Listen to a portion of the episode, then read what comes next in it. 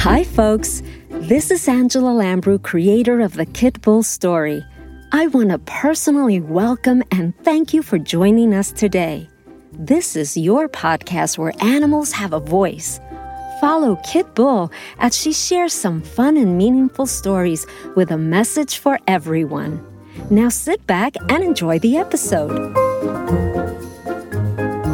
It was a cold, blustery day, and most of the pets Wild in the City were indoors.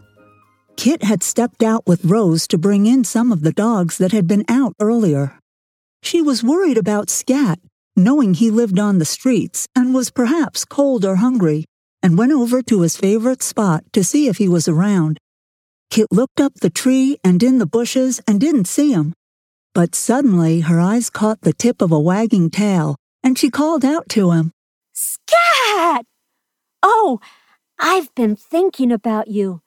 Goodness, it's so cold now. Do you have a warm place to stay? And what about food? How are you going to get any food to eat in this weather? Hey, you looking for me? Well, I must say that's quite nice, Kit. More questions, huh? Well, not to worry. I'll tell you one of my secrets where I go to sleep when it's cold like this. You know the abandoned house a few blocks away? Uh huh. The one that's all boarded up? Oh, you mean that's where you sleep? But how do you get inside?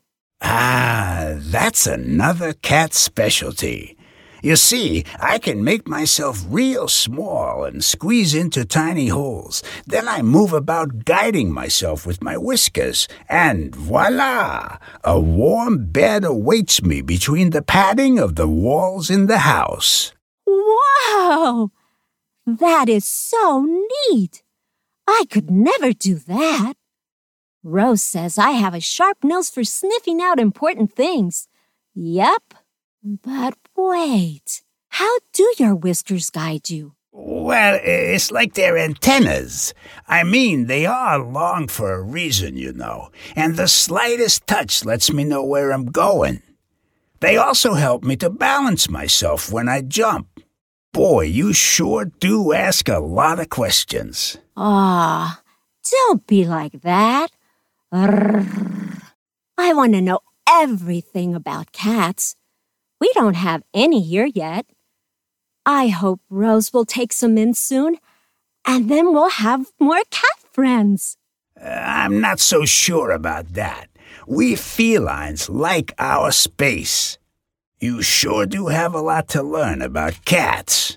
See? That's why I want to know more about you. But you must be hungry. I know. Why don't you come with me and Rose will get you something to eat? Oh, no. You're trying to get me to give up my freedom again. You know, I wouldn't have any whiskers if I were still living with my former humans. They used to cut them. That is a big no no, because I would lose my cat powers temporarily. Not good. I'm out of here. See ya. Hey! Where you going? Come back! I'm sorry, Scat. Please come back. I won't mention Rose again. Promise. Kit runs after Scat, but he has jumped over the fence and is gone in a flash.